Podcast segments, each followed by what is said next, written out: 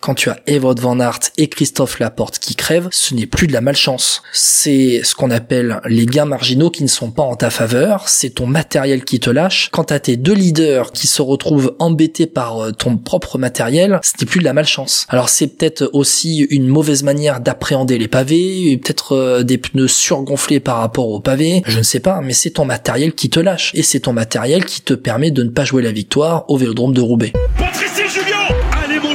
Il va être proclamé, il va être acclamé. Julien Alaphilippe, champion, champion, champion du monde. Attaque de Marlou.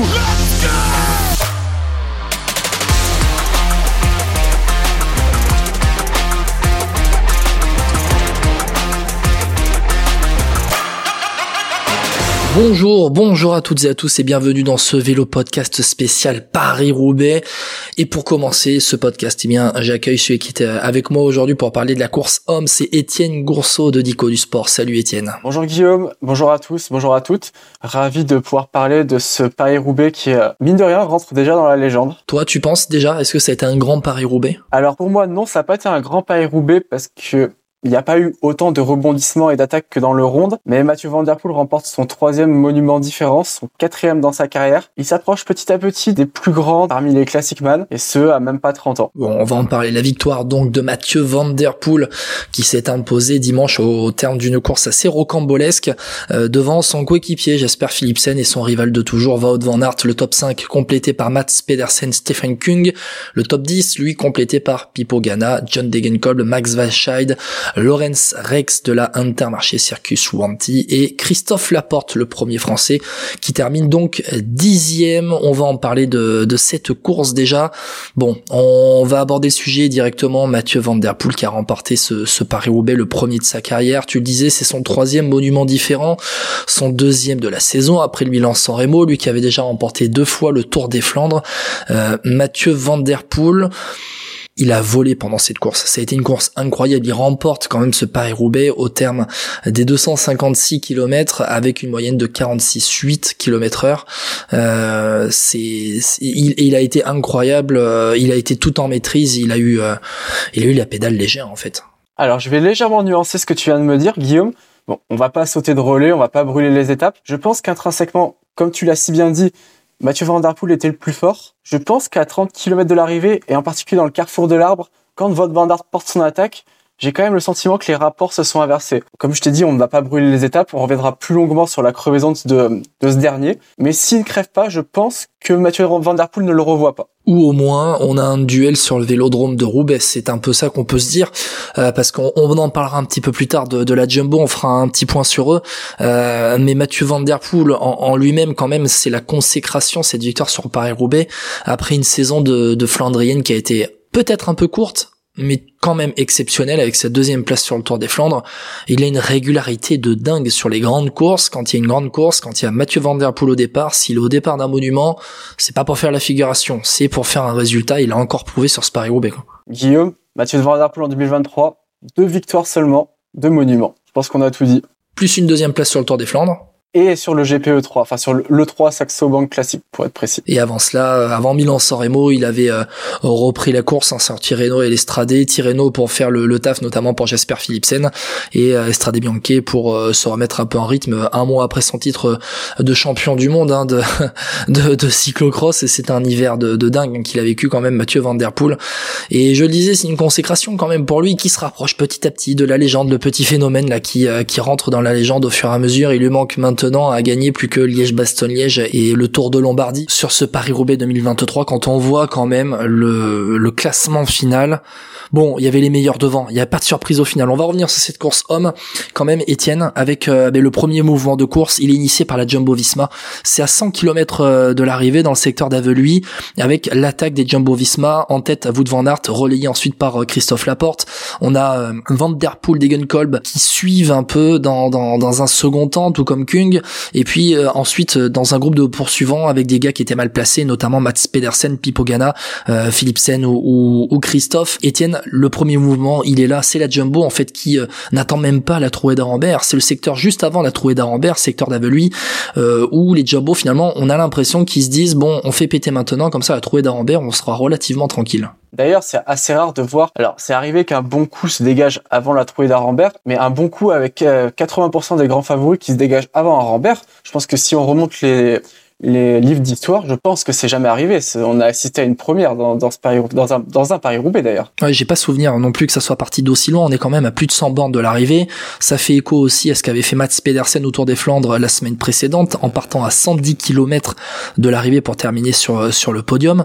Euh, là, on a quand même le mouvement de course initié par la Jumbo et qui se poursuit ensuite dans la trouée d'Arambert, le secteur suivant qui, alors là, la traversée de la trouée d'Arambert cette année, Étienne, a été complètement dingue. Je vais refaire un petit peu les faits hein, qui se sont passés là dans, ces quelques kilomètres dans la trouée d'Arambert, euh, avec donc déjà la crevaison de Derek Guy de la Israël qui déchante complètement à l'avant. Là, il a dû s'arrêter. Il a dû s'arrêter.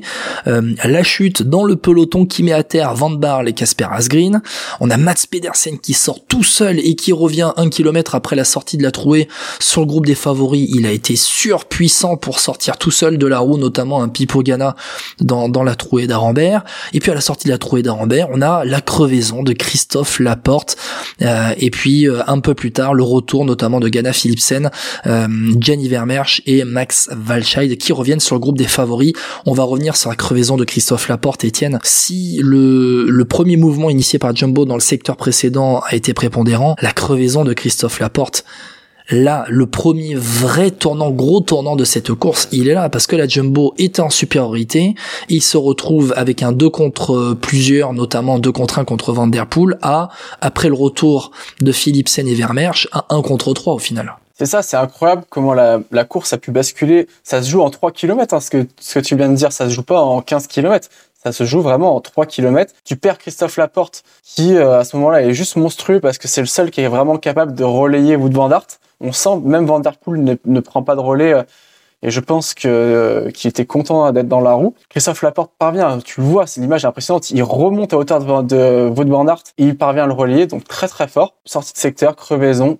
Puis bah, on sait, les voitures ne sont pas encore intercalées entre les groupes. Met euh, peut-être 40-50 secondes à être dépanné, c'est terminé, il ne rentre pas. Et c'est surtout que après euh, avoir été dépanné à la sortie de la trouée d'Arambert, Christophe Laporte, il ne repart même pas avec le groupe Ghana euh, Philipsen Vermersch, il repart encore derrière et il est en chasse patate. C'est ça qui est terrible pour lui, c'est qu'il est en chasse patate et le peloton derrière qui était notamment complètement désorganisé par cette chute qui a mis à terre notamment Van Barley Green, eh ben il est encore plus derrière et euh, il se retrouve bah, en chasse patate, c'est vraiment le, le, terme.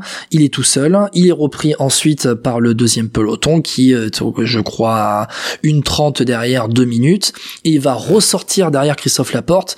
Euh, quand il ressort avec Van donc et Florian Vermeersch de la Lotto Destiny, euh, je crois qu'ils sortent il y a deux minutes de retard. Ils vont revenir, je crois, à 45-50 secondes du groupe des favoris. Ils sont tout proches de revenir et c'est là, euh, après ce temps de latence dans le groupe des favoris, que la LPCine va embrayer un petit peu pour pas voir revenir notamment Christophe Laporte. Oui, c'est ça. on voit la Alpecin. En plus, ils peuvent, ils, étaient vraiment en situation parfaite. Ils peuvent se permettre de faire rouler euh, euh, Gianni tout en mettant la pression sur leurs adversaires en disant, bah, écoutez, euh, si vous voulez pas prendre vos responsabilités, il y aura un Philipsen qui peut tous vous aligner au sprint. Donc c'était c'est du velours et c'est clair que, que la formation de Mathieu Van Der Poel n'avait aucun intérêt à, à laisser revenir surtout un Christophe Laporte quand on voit la saison monumentale qu'il a pu faire sur les Flandriennes avec deux victoires et de nombreux podiums. Il fallait pas laisser, fallait pas laisser rentrer Christophe Laporte. Tu faisais rentrer le loup dans la bergerie, clairement. Ah oui, complètement. Avec en plus la, la pointe de vitesse de Christophe Laporte au sprint, au terme d'un Paris-Roubaix, s'il veut user notamment à Jasper Philipsen derrière, il avait toutes ses chances de pouvoir aligner quelqu'un euh, au sprint ou un groupe au sprint. Christophe Laporte aussi. Alors contrairement à la course euh, femme, j'ai trouvé que ensuite il y a eu euh, beaucoup plus de, de temps d'attente, de temps de répit, notamment dans cette course homme où euh, certes c'est quand même les secteurs se sont enchaînés avec le groupe de tête qui s'est relayé. Il y avait quelques attaques par-ci par-là de, Mathieu Van Der Poel, mais avec Wout Van Aert qui faisait un marquage à la culotte. Bon, il faisait un marquage à culotte complet, euh, Wout Van Aert. Il savait que la menace numéro un va s'appeler Mathieu Van Der Poel et qui euh, Mathieu Van Der Poel était là était là pour la victoire. Alors on a des attaques de Van Der Poel, on a notamment Jasper Philipsen qui tente de faire la cassure à un moment donné sur une attaque de Van Der Poel. Là John Degenkolb, il est dans la roue, il était énorme. Il était énorme John Degenkolb dimanche. Euh, on reviendra un peu plus tard hein, sur sur la chute. Ghana au fur et à mesure on a senti Pipo Ghana Etienne que il était là mais à l'usure, au fur et à mesure que les secteurs pavés passaient, il avait de plus en plus de mal à suivre les roues, il était oxy. Mais on va, on, va aller directement sur l'enchaînement qui a créé la différence finalement. C'est cet enchaînement euh, secteur de Canfin PV, carrefour de l'arbre, euh, avec toujours ce marquage à la culotte de Wout van Aert. Et puis, et puis, et puis, au début du carrefour de l'arbre, on a Jasper Philipsen qui ferme déjà la porte dans un premier temps à Mathieu Van Der Poel qui voulait tenter une attaque. Et puis derrière, Jasper Philipsen accélère, Mathieu Van Der Poel sur le côté droit de la route, voit une ouverture entre Degenkolb qui avait euh, pris euh, le côté, le côté droit, Van Der s'intercale, hop, il met à terre Degenkolb, Wout Van Aert attaque. Là, c'est un, énorme tournant dans, ce Paris-Roubaix. C'est ça parce que l'attaque de Wout Van Aert, on voit que Mathieu Van Der Poel réagit avec un temps de retard lié à, ce que tu viens si bien d'évoquer, mais il revient pas tout de suite, Mathieu Van Der Poel. On sent et c'est dur et l'écart pendant 200, 300 mètres, il reste pareil. Et puis d'un coup, tu vois Van Der Poel qui recolle. Et c'est vrai que tu te dis, bah, c'est bizarre, il est vraiment revenu fort. Puis, bah, en fait, tu t'aperçois que, avant même que, que Der revienne, Wout Van Aert lève la main. Là, tu comprends qu'il y a un souci. Alors, on sait pas tout de suite que c'est une crevaison, ça peut être un autre souci mécanique, mais tu sais qu'il y a un problème. Et puis, euh, tu vois Wout Van péter dans la roue euh, d'un coup, et tu comprends que la roue est à la plat, et puis, bah, tu sais, tu sais dans ces conditions que ça va être la même chose que pour Christophe Laporte. Il faudra minimum 20-30 secondes pour le dépanner la course, elle est terminée à ce moment-là. Tu, tu peux pas, enfin, un Mathieu Van Der Poel, 30 secondes d'avance. Tu as derrière Jasper Philipsen dans le collé aux fesses, qui pour le coup applique le même marquage à la culotte qu'a pu faire euh, Van Aert sur Mathieu Van Der Poel. C'est terminé, tu reviens pas. C'est ce que même si tu reviens, tu t'offres à la victoire sur un plateau à Jasper Philipsen, tu sais que c'est fini à ce moment-là. Et, d'autant plus que, alors on a Wout van Aert qui, euh, on, le voit, hein, on le voit, hein, il, parle à l'oreillette. Quand, franchement, quand t'es dans le carrefour de l'arbre, que t'es devant et que tu parles à, ton oreillette, tu sens qu'il y a quelque chose directement. Toi, tu penses que si Wout van Aert n'avait pas crevé, Van Der Poel ne serait pas revenu? Alors c'est mon, c'est ma conviction. De là à dire que ça serait passé comme ça, pas l'affirmer, on n'est pas devin, on n'est pas là pour réécrire l'histoire. Je pense que Van Der Poel avait quand même du mal à boucher le trou. On le sent parce qu'il il, revient pas et c'est pas c'est pas je le gagne petit à petit avant de recoller c'est je reste planté à 20-30 mètres et après je rebouge d'un coup. Si jamais il y a encore 30-40 mètres à la sortie du carrefour de l'arbre, quand on connaît les qualités de rouleur de, de Wood Van Aert, et il avait fait moins d'efforts, encore une fois, que Mathieu Van Der Poel. Mathieu Van Der Poel s'était quand même dépouillé plusieurs fois. Comme tu l'as dit tout à l'heure, il attaque une fois, deux fois, trois fois, quatre fois. D'ailleurs, aucune de ces attaques qui surprend Wout van Aert. Tu sens le Belge. Alors, c'était pas une course au panache, hein, de Wout van Aert, loin de là. Hein, c'est vraiment une course au millimètre. Mais tu le sentais qu'il était, il était plus frais. Il n'y avait pas, contrairement au Tour des Flandres où il, tu le sentais piocher, même dans sa, dans sa façon de pédaler, avant même qu'il lâche, tu le sens qu'il est un peu, il est un peu ramassé sur son vélo. Là, il laisse pas cette, impression de difficulté qu'on pouvait voir il y a une semaine auparavant. Donc, ben, après, on connaît, on sait que Wout van Aert, en contre-la-montre, quand il veut, c'est le top 3 au niveau mondial. Ça aurait été dur pour Mathieu Van Der Poel. Je pense que ça aurait été dur. Je pense, contrairement à toi, que Van Der Poel serait quand même revenu parce qu'il a montré, au-delà de la crevaison de Wout Van Aert, il a montré une force impressionnante pour réagir et revenir dans le secteur du carrefour de l'arbre avant même pratiquement peut-être la crevaison de Wout van parce qu'il est totalement ralenti par la chute de Degenkolb qui est provoquée par les deux Alpecin. Derrière Wout je suis sûr qu'il voit ce qui se passe et c'est pour ça qu'il attaque et qu'il en profite. Un peu comme aussi chez les femmes quand la Trek a accéléré, quand Marianne Vos a crevé. Voilà, ce sont des faits de course. Il faut en profiter aussi de ces faits de course mais je suis persuadé qu'il y aurait regroupement et que les deux seraient partis jusqu'au vélodrome ensemble. Après, est-ce que s'il y a regroupement, est-ce que Van Dart coupe pas son effort pour réattendre et retenter encore et encore? Je sais pas. Parce que c'est vrai qu'ils partent un moment tous les deux là, quand euh, sur le plat Van attaque et que euh, Kung essaye de suivre et qui fait la cassure avec justement De Gengop dans la roue qui était vraiment, comme tu l'as dit, tellement fort ce jour-là aussi. Et puis finalement, Van Aert absolument pas Van Der Poel et ça se regroupe. Est-ce qu'il se serait pas passé? C'est ça, c'est le côté vélo fiction. On est en plein dedans. Quoi. Les, scénarios, il aurait pu s'en passer rien que trois différents déjà. C'est ça qui est terrible, c'est qu'il crève et on saura jamais. On va revenir à la réalité, Étienne, et parler de ce qui s'est passé, que notamment la crevaison de votre Van Aert. Alors moi, j'ai vu passer des des théories comme quand on parle de chance, de malchance plutôt contre les jumbo, mais je suis désolé. Quand tu as Evod Van Aert et Christophe Laporte qui crèvent, ce n'est plus de la malchance. C'est ce qu'on appelle les gains marginaux qui ne sont pas en ta faveur. C'est ton matériel qui te lâche. Quant à tes deux leaders qui se retrouvent embêtés par euh, ton propre matériel, ce n'est plus de la malchance. Alors c'est peut-être aussi une mauvaise manière d'appréhender les pavés, peut-être euh, des pneus surgonflés par rapport aux pavés, je ne sais pas, mais c'est ton matériel qui te lâche. Et c'est ton matériel qui te permet de ne pas jouer la victoire au Vélodrome de Roubaix. Je suis assez d'accord avec toi. Alors ça reste forcément un peu de malchance malgré tout, mais faut se rappeler que Christophe Laporte, il crève deux fois. Donc ça fait trois crevaisons pour deux coureurs, les deux leaders. Pas deux, trois. Ça peut pas être un hasard, comme tu le dis. Mm, c'est pour ça que je ne parle pas de malchance et qu'on parle bien de problèmes de matériel. Parce que tu as trois crevaisons en tout sur tes leaders et notamment sur ton leader qui doit jouer la victoire au moment le plus décisif possible qui est le carrefour de l'arbre et on sait très bien que la victoire se joue en grande majorité à chaque fois dans cet endroit-là. Donc, et il te lâche ton matériel à des moments clés, il te lâche à la trouée d'Arambert et au carrefour de l'arbre. Donc, c'est ton matériel qui te, qui te coûte la victoire. C'est d'autant plus cruel que finalement, quand on fait un parallèle avec les Alpecin de Koenig, à part Philipsen qui change de vélo, mais je pense qu'il n'était pas crevé, t'en as aucun qui, qui connaît un souci mécanique majeur. Ah oui, je suis d'accord, je suis, je suis d'accord avec toi. T'en as, il y a que les Jumbo Visma qui ont connu des soucis euh, majeurs. Bon, la Jumbo, Etienne, ils vont pouvoir se retourner contre leur euh, contre leur fournisseur, non, contre leur manufacturier. C'est sûr qu'il y a quoi avoir des regrets. Après, on n'a pas encore pu lire des différentes déclarations de la part de Wout van Aert et de Christophe Laporte sur ce sujet, du moins. J'ai souvenir, effectivement, je sais pas si tu te souviens, du, ça doit être le Tour de France 2018, euh, l'étape que gagne Greg van Avermaet sur les pavés. Et euh, on se, je sais pas si tu te souviens, mais un Romain Bardet avait eu trois crevaisons ce jour-là. La perte de temps avait été finalement assez minime pour le Français, mais il avait expliqué qu'il avait pas mis de, de matériel anti euh, anti crevaison. Enfin, il avait pas de pneus anti crevaison. Enfin, je- il avait sorti quelque chose comme ça. Et au final, bah là, dans ces cas-là, effectivement, tu peux pas dire qu'il a pas eu de chance. C'est juste que le matériel était pas bon. Et peut-être que pour faire un parallèle avec la Jumbo Visma, peut-être que le matériel n'était pas bon non plus. Les fameux gains marginaux. On sait très bien que le détail fait la différence au très haut niveau et donc on a la victoire de Mathieu Van Der Poel et cette image sur le vélodrome de Roubaix où il lève les bras où t'as Philipsen et Van Aert qui ont un tour de retard donc euh, et eux qui s'apprêtent à commencer leur dernier tour de vélodrome et euh, euh, Mathieu Van Der Poel qui lève les bras, Wout Van Aert qui est derrière avec Philipsen, Philipsen qui lève les bras alors qu'il est en préparation pour jouer le sprint pour la deuxième place sur Paris-Roubaix.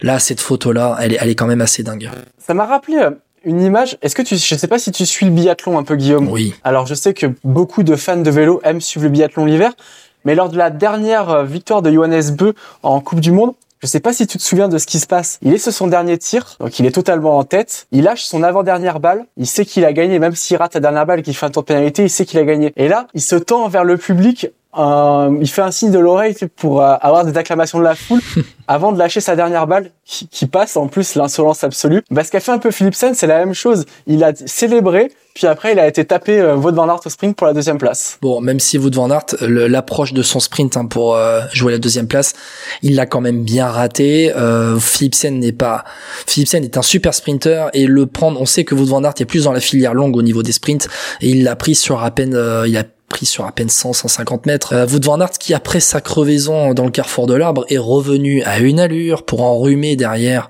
euh, les Kung, les Ghana euh, et revenir sur sur Pedersen Philipsen notamment. Il leur a mis une mine énorme et dans ce dernier faux plat avant d'arriver à Roubaix aussi, il y a l'attaque de Wout van qui euh, décroche Mats Pedersen. Mats Pedersen au final, bon, euh, quel coursier de dingue, il va faire troisième Tour des Flandres, quatrième de Paris-Roubaix. Lui aussi, cette saison de cette campagne des, des classiques hein, euh, flandriennes a été euh, assez euh, dingue. Après, il faut se souvenir que il fait quand même deuxième du ronde en étant tout jeune en 2018. Euh, son ronde 2023 est vraiment très bon parce qu'il a su anticiper, jouer un peu sur les antagonismes. Ça n'a pas suffi parce que tu as trois barjots derrière qui ont été lancés à une poursuite euh, phénoménale. Mais ça aurait pu le faire hein. quand ils ont trois minutes d'avance à 50, euh, 50 km de l'arrivée. Tu te dis, il est pas loin. Sur Paris-Roubaix, il est là à la pédale, complètement à la pédale.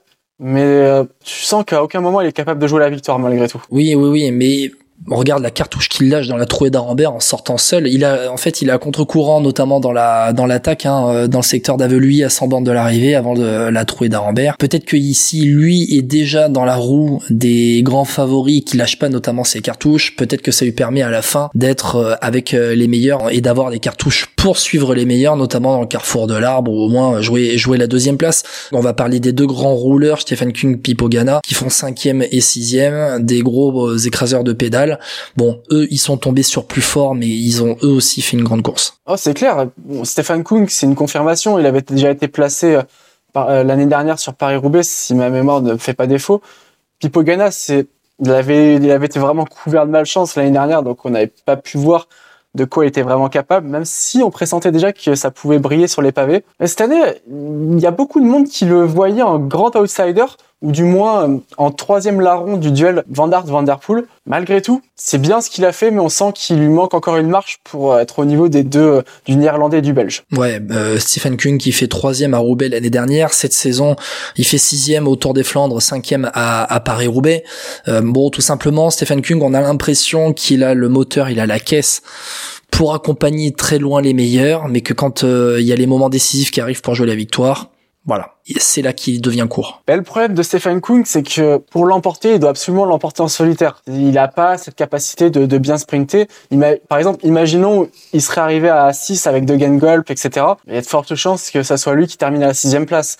Il y avait que des gens qui étaient capables de, de briller en sprint massif. J'y inclus aussi Pipo Ganna, quand même, qui a, qui s'est offert le scalp de Van Aert sur Milan-San Remo en prenant la deuxième place il a prouvé que sur des courses suivantes, il était capable d'avoir une certaine pointe de vitesse quand même.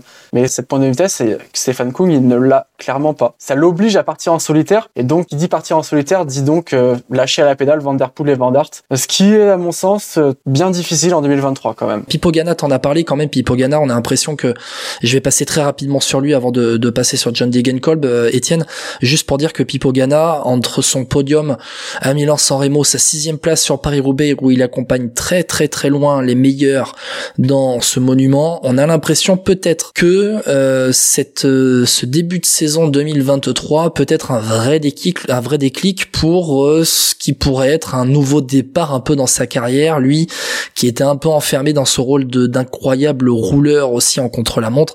L'un n'empêche pas l'autre, mais ça peut être aussi le coup d'envoi pour lui de campagne de classique où il peut tenter de performer en tout cas beaucoup plus que euh, et d'être présent beaucoup plus qu'il l'était aussi euh, précédemment. On va passer Étienne sur John Degenkolb. Je vais te livrer une réflexion. Pour moi, s'il ne chute pas, il est, allez, on va dire au moins dans le top 4. Ah, je vais même aller plus, loin. Pour moi, il est troisième de Paris-Roubaix s'il chute pas. Vu sa forme, je pense qu'il aurait pu être celui, tu vois, par exemple, si Van Aert et Van Der euh, s'envole pour le duel qu'on attendait tous, il aurait pu être celui qui, euh, qui est troisième en solitaire derrière pas capable d'accrocher, je pense, mais capable de larguer tous les autres à la pédale et donc euh, de résister au retour sur le plat et d'aller finir en solitaire pour être sur le podium. Avec John Degelkop, donc qui termine septième hein, de ce Paris-Roubaix, huitième place de Max Walscheid pour la Cofidis. C'est intéressant, Max Walscheid, bon, qui a été présent avec euh, les meilleurs pendant de, de nombreux kilomètres avant de, voilà, de craquer au, fur et à mesure. Pour revenir vite fait sur euh, Max Walscheid, j'aurais bien aimé savoir ce qui serait passé s'il n'avait pas eu son problème de dérailleur où il s'est retrouvé quand même, il a dû faire les 50 derniers kilomètres avec tout à droite. Et euh, je pense que c'est un peu, c'est handicapé. Alors, il aurait sans doute pas pu euh, terminer premier, mais peut-être au moins avec Kung et Ghana, je pense. Ouais, c'est un peu ce même profil hein, finalement, Max Valched, hein, que Kung et Ghana, un gros écraseur de pédales, qui est très bon aussi dans l'exercice chronométré.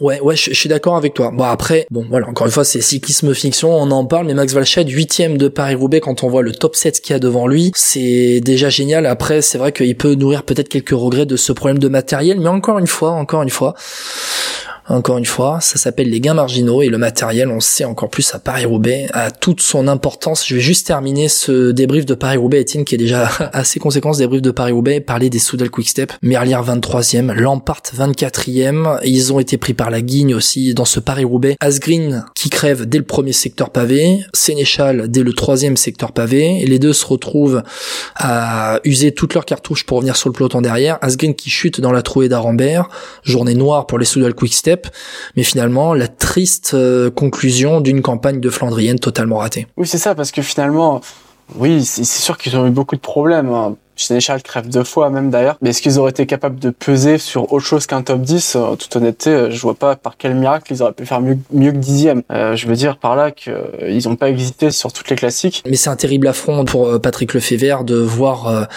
cette équipe qui a été au sommet du cyclisme mondial sur les sur les Flandriennes pendant de nombreuses années aujourd'hui être complètement dans l'oubli. Faut bien dire ce qui est. Et Patrick Lefebvre, on va voir ce que ça va donner après la, la campagne d'Ardennaise.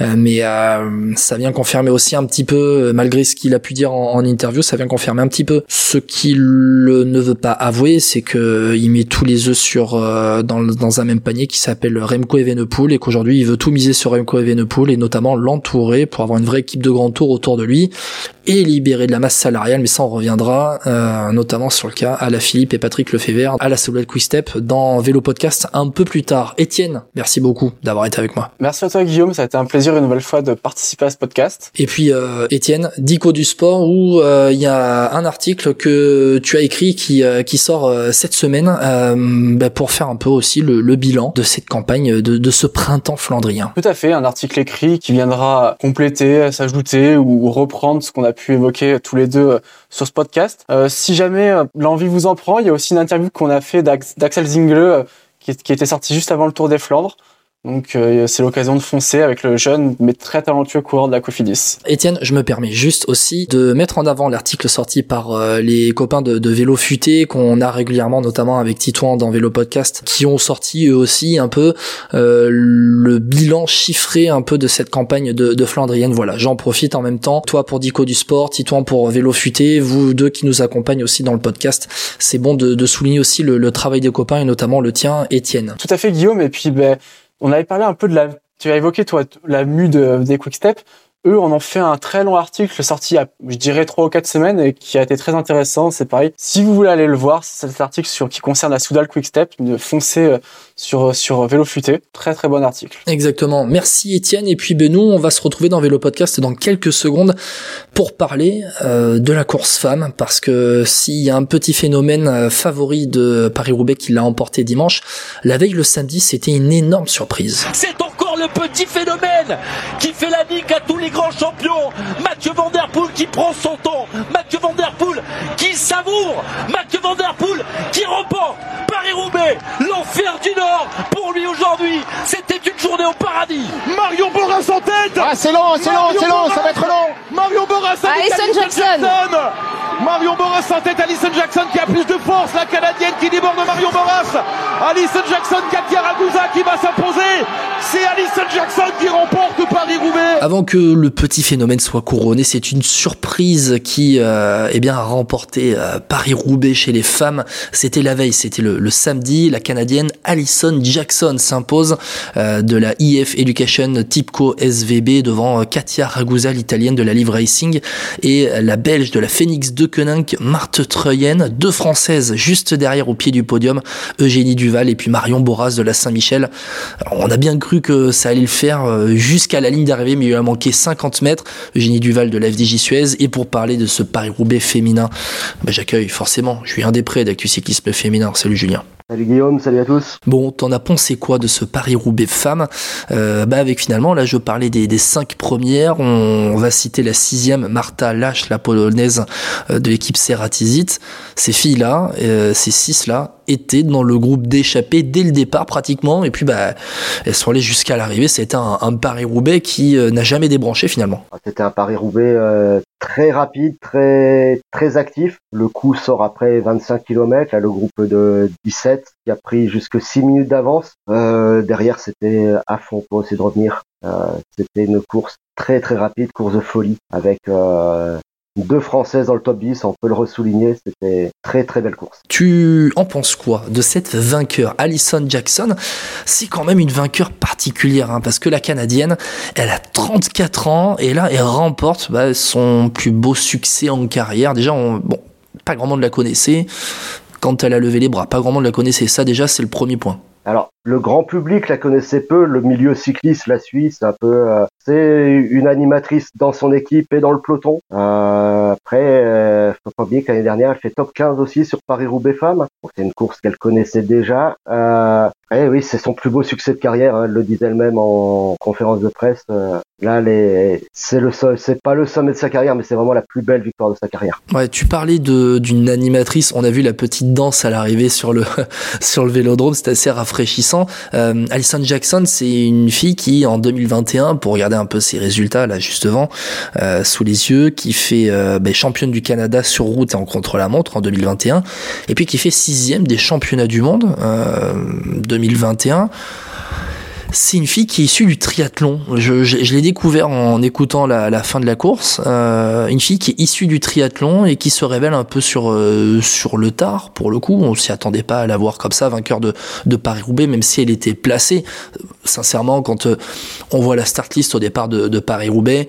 Euh, on la met pas dans les favorites ceux qui avaient parié sur elle ont dû faire un beau billet. Euh, nous, on y avait pensé euh, dans nos grosses cotes de, de course, parce qu'on la, on la voyait un peu monter en puissance, un peu. Alors, elle est un peu aussi dans un rôle de nounou pour euh, sa plus jeune coéquipière euh, Zoé Backstedt, s'entendent très bien. Euh, mais c'est vrai que quand on l'a vu partir, on s'est dit c'est l'échappée matinale, elle bosse pour les autres. Et notamment pour Zoé Backstedt qui avait sa sœur Eleonore Backstedt aussi de la Trek dans, dans, dans la course. On a vu le papa au départ câliné. Papa qui est chez Canyon SRAM aussi, donc trois membres Backstedt dans le peloton dans trois équipes différentes. C'est assez, singulier. Oui, voilà, c'est exactement ça. de, le papa est dans le staff de la Canyon SRAM et du coup il voyait ses deux filles dans deux équipes différentes aussi participer à, à ce Paris-Roubaix. Lui, l'ancien vainqueur de Paris-Roubaix, il me semble que c'était en 2004, si je ne me trompe 2004, il me semble. Ouais, 2004 exactement. Euh, donc cette vainqueur, Alison Jackson, d'une équipe IF Education, ben, qui est pas habituée à ce genre de victoire aussi. Ça, c'est ça, c'est aussi ça la surprise, c'est qu'on n'a pas une équipe euh, comme la SD Works, comme euh, comme la Jumbo Visma, comme la Trek, qui sont habitués à, gagner des courses. Là, franchement, c'est un, bah, c'est limite la, saison est réussie pour euh, pour cette équipe-là. On va dire le début de saison est réussi parce qu'ils visent aussi les courses par étapes avec euh, Veronica Ewers, avec Krista Dobel-Aycock. C'est que c'est plus d'habitude une équipe de grand tour. on les voit très très peu jusqu'à présent sur les classiques. C'est aussi pour ça qu'ils avaient recruté Alison Jackson à l'intersaison. Donc Alison Jackson, vainqueur de, Paris-Roubaix. On va refaire un petit peu la course, euh, Julien, parce que, donc tu le disais, c'est euh, une échappée qui s'est formée euh, au bout de 25 km le premier mouvement de course, il intervient à à peu près 65 km de l'arrivée, avec un coup de forcing d'Elisa Balsamo pour, euh, pour la Trek, la championne d'Italie, qui fait suite aussi à la crevaison de Marianne Vos, qui a un petit peu euh, chamboulé un peu les plans. Est-ce que tu penses que Balsamo a attaqué parce que, euh, en tout cas, a fait le forcing parce que Marianne Vos a crevé, ou alors c'est un concours de circonstances? Je pense que sur un Paris-Roubaix, il n'y a pas de concours de circonstances. Hein. Elles le savent, il y a les oreillettes. Avec Vos s'arrêter, derrière sa vie, ça peut l'empêcher de rentrer. Et heureusement pour euh, Balsamo, euh, pour Vos, mais malheureusement pour la Trek, c'est la grosse chute euh, de Longo Borghini qui fait un strike qui lui permet de rentrer. Alors on va en parler de cette chute qui intervient à peu près 40 km de l'arrivée, mais juste avant, il y a une première accélération à 53 km de, l'arrivée, après un, forcing de Lorena Vebes à l'entrée d'un secteur pavé, à 53 bandes de l'arrivée, c'est Lotte qui met la première banderie, la première vraie attaque de ce Paris-Roubaix. Euh, il y a une chute dans le peloton avec notamment Eleanor Backstedt, de la, de la Trek, euh, juste derrière, après l'attaque de, de l'autocopéki. Euh, on a les favorites qui donc, après la chute, arrivent à suivre un peu l'attaque de Kopecky à retardement ça revient un peu après. Et puis donc on arrive dans le secteur de Pontibo donc tu disais à 40 km de l'arrivée Longo Borghi qui emmène le groupe des favorites. Elles sont à peu près une quinzaine à ce moment-là dans ce groupe de favorites. Et puis elle chute en tête. Elle emmène pratiquement tout le monde sauf une quick step euh, Romy Casper l'allemande qui était euh, qui était bien placée et qui a surtout euh, bien évité la chute. Sinon c'était un strike énorme. Si l'échappée arrive au bout on va pas va pas se le cacher. Si l'échappée arrive au bout c'est grâce à cette chute. Ah, c'est clair. S'il n'y a pas cette chute, il n'y a pas 10 secondes à l'arrivée. Hein, c'est, euh, ça change tout, ça change le cours de la course. Les cartouches qu'elles mettent pour euh, se regrouper après la grosse chute, ils peuvent plus les mettre pour aller combler les 10 secondes à l'entrée de M à 5 km de l'arrivée. Ah ouais, tu as cette chute qui intervient alors que, il me semble, le groupe de favoris est revenu. Alors le, le, le, plus gros écart de l'échappée, ça a été, il me semble, 5-6 minutes à 70 bornes de l'arrivée. Euh, on était monté très haut quand même, avec un groupe de 18 hein, qui était à l'avant. Et puis euh, ben, cet écart, au moment de la chute, euh, les favorites étaient revenus à, 2-3 minutes et on était à 40 km de l'arrivée. Les favorites, elles avaient la course en main finalement, elles étaient juste derrière. Et ça désorganise finalement toute la poursuite derrière parce que parce que quand on voit l'écart à l'arrivée, 10 secondes, et, c'est assez incroyable de se dire que même les favorites, Julien, elles étaient revenues à 10 secondes, à quoi, à 10 bornes de l'arrivée, et elles sont jamais réussi à rentrer.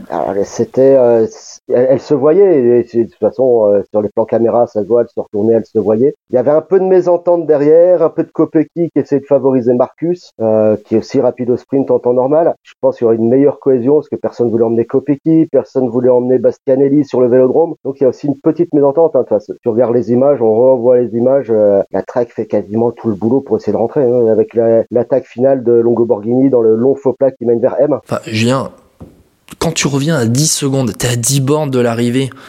Même s'il y a une mésentente, à un moment donné, il y a une fille qui se sacrifie, une ou deux filles, euh, deux gros relais, ça revient sur l'échappée de devant, qui, par contre, l'échappée de devant n'a jamais abdiqué pour le coup, parce que euh, c'est quoi, c'est dans le carrefour de l'arbre à 17 bandes de l'arrivée, qui a cette attaque de la polonaise Martha Lach qui fait exploser euh, le groupe d'échappée, qui était encore, euh, allez, composé d'une, allez, d'une bonne quinzaine de, de coureuses, avec avec Alison Jackson qui la suit dans, dans la roue, la polonaise de la Serratizit Qui, bon, derrière va faire sixième à l'arrivée, qui était à, bout de force. Mais je, reviens sur ça, quand à la sortie de l'enchaînement, quand un Pével, carrefour de l'arbre, tu reviens une dizaine de secondes du groupe de devant, t'as pas le droit de pas revenir. C'est sacrifier une fille, hein. même si euh, il y avait que, il y avait, que la Trek en surnombre pour pouvoir faire ça. Ah, t'as pas le droit de pas revenir, mais euh, il y a une petite guéguerre qui s'est installée entre Trek et SD Works depuis le début de saison. Je pense que ça a joué sur le sur l'effectif. Tu vas pas emmener Kopeki en plus. Kopeki qui avait, qui la pancarte de favorite, tu vas pas l'emmener sur un vélodrome. Surtout sur un vélodrome, même si c'est euh, après un Paris-Roubaix, elle, reste quand même habile sur piste. elle remporte le sprint du peloton. Et elle remporte le sprint du peloton, tu le dis, pour la septième place.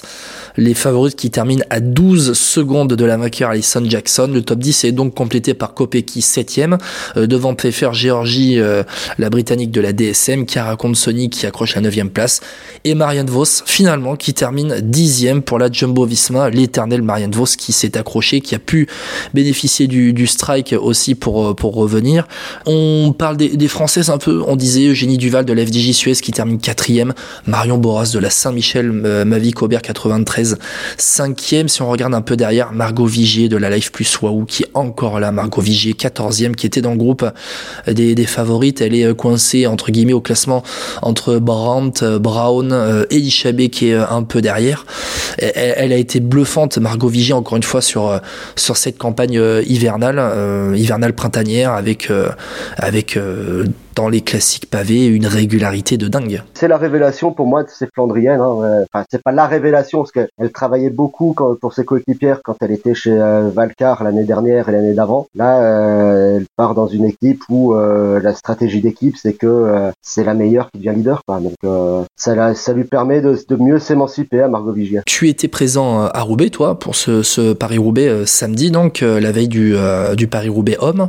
Est-ce que tu as pu croiser un petit peu et parler un peu de, de Génie Duval, de Marion Boras, ou parler avec elle un petit peu de, de la course qu'elles ont, qu'elles ont effectuée, de Marion Boras qui était encore en tête à 50 mètres de la ligne. Alors Génie, je l'ai, je l'ai croisé, euh, je, je, je n'osais pas déranger parce qu'elle était encore en larmes, même après la douche. Passer si près du podium sur Paris-Roubaix quand on est français, c'est, c'est triste pour elle. Après Marion Boras. Oui, parce que Eugénie Duval, pour le coup, euh, Julien, elle se fait sauter sur la ligne par Marthe Treyen de la Phoenix de Koenig. Elle tenait son podium encore à, 10 mètres de l'arrivée et sur le jeté de vélo, c'est Marthe Troyenne qui lui chipe la troisième place. C'est ça, ça se joue vraiment à 10 mètres. La ligne était 10 mètres trop loin pour Eugénie. Bon, après, c'est une guerrière, elle va s'en remettre, mais c'est que sur le coup, elle était, euh, elle était très, très, très, très, très déçue dans ce sprint. Normal, normal, normal.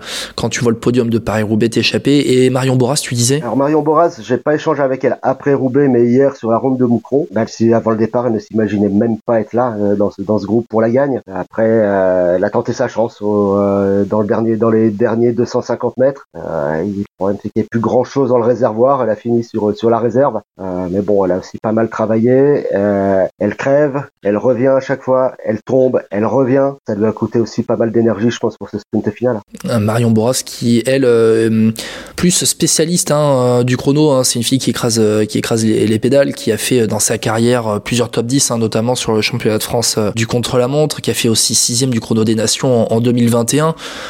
Pour le coup, le résultat est assez incroyable pour l'équipe Saint-Michel de faire top 5 à Paris-Roubaix. Sincèrement, je pense que si tu avais dit ça à l'équipe au départ de la course, ils auraient signé des deux mains tout de suite. Bah, j'ai passé une partie de la course euh, au secteur pavé avec les assistants, euh, responsables de communication de chez Saint-Michel. Au plus arrivé de l'arrivée, au plus ils étaient euphoriques, au plus ils disaient que bah, eux-mêmes croyaient que ça pouvait aller au bout. Quoi. Pour Marion, c'était euh, c'était inespéré, surtout qu'en stage de début de saison, elle avait dit qu'elle voulait pas aller sur Roubaix. Ça c'est comme Mathieu Van Der Poel hein, qui te dit euh, Paris Roubaix, je déteste cette course, mais qui finalement arrive à le remporter. Là, Marion Boras, elle voulait, elle voulait pas y aller, mais elle termine top 5, c'est un un résultat super pour elle, euh, qui peut peut-être aussi être un, marqueur, un, déclencheur dans sa tête. Euh, si on regarde au niveau des, Françaises, donc on parlait de Margot Vigier qui termine 14e, on a Victoire Berthaud de la Cofidis qui termine 29e, Audrey Cordon-Rago de la Human Power Health qui termine 35e dans un deuxième groupe hein, avec euh, Victoire Berthaud derrière. Elles, ces filles-là, elles ont été lâchées à la pédale finalement lorsque ça a vissé à une cinquantaine de kilomètres de l'arrivée. Un pavé d'Orchy déjà, j'étais déjà un peu dans le dur si tu veux. Après, dans tout dans l'enchaînement euh, Bercé, mont saint c'est là que ça a sauté pour elle. Hein. C'était le rythme était peut-être un petit peu trop dur pour elle. Après, bon, c'est Paris Roubaix. Euh, t'as le rythme, t'as aussi peut-être des erreurs de placement. C'est, c'est vraiment pas une course comme les autres. Alison Jackson, la canadienne de la IF Education, qui est donc euh, ben, la lauréate de ce troisième Paris-Roubaix femme après euh, ben, deux premières éditions remportées par la Trek Sega Fredo. Euh, Julien, on va terminer avec ça. Alison Jackson elle s'impose euh, au bout des 145 km avec une moyenne de plus de 39 km heure. Est-ce que toi, qui étais présent à Roubaix pour avoir discuté un petit peu aussi avec les, les gens sur place, est-ce que c'était un beau Paris-Roubaix. Est-ce que toi, tu as trouvé que c'était un beau Paris-Roubaix? Est-ce que le public sur place a trouvé que c'était un beau Paris-Roubaix? Le public était, euh, était enchanté de voir ce Paris-Roubaix hein, quand tu discutais avec les gens après l'arrivée. Ils, ont vu, ils ont, ils ont encore trouvé ça comme un excellent outil de développement du cyclisme féminin. Les chiffres euh, télé semblent bons. On attend encore euh, des publications là-dessus. Et ce qui était impressionnant, c'est que euh, j'ai trouvé qu'il y avait beaucoup de monde dans les secteurs pavés pour le samedi par rapport aux deux années précédentes. Est-ce que c'est l'effet Tour de France? Est-ce que euh, euh le gens, les, les gens commencent à se passionner pour le cyclisme féminin? Je trouve qu'il y avait beaucoup de monde aussi au Vélodrome. Et tu l'as dit, ce monde hein, qu'il y avait au bord des secteurs pavés, à la télé, franchement, c'était chouette à voir pour les filles et elles nous ont fait un spectacle euh, vraiment, vraiment très beau. Euh, merci beaucoup, Julien, d'avoir été avec moi pour euh, ce Paris-Roubaix, pour parler de ce Paris-Roubaix Femmes 2023, avec donc la victoire d'Alison Jackson. On se retrouve très bientôt, Julien, pour parler encore une fois de cyclisme féminin, encore beaucoup d'actu avec euh, ben, les Ardennaises qui vont arriver et puis le Tour d'Espagne qui arrive dès le début du mois de mai. Là aussi, on en parlera. Merci Julien. Merci Guillaume. Au revoir à tous. Allez, on se retrouve euh, bientôt dans Vélo Podcast pour parler de vélo. Ciao, ciao.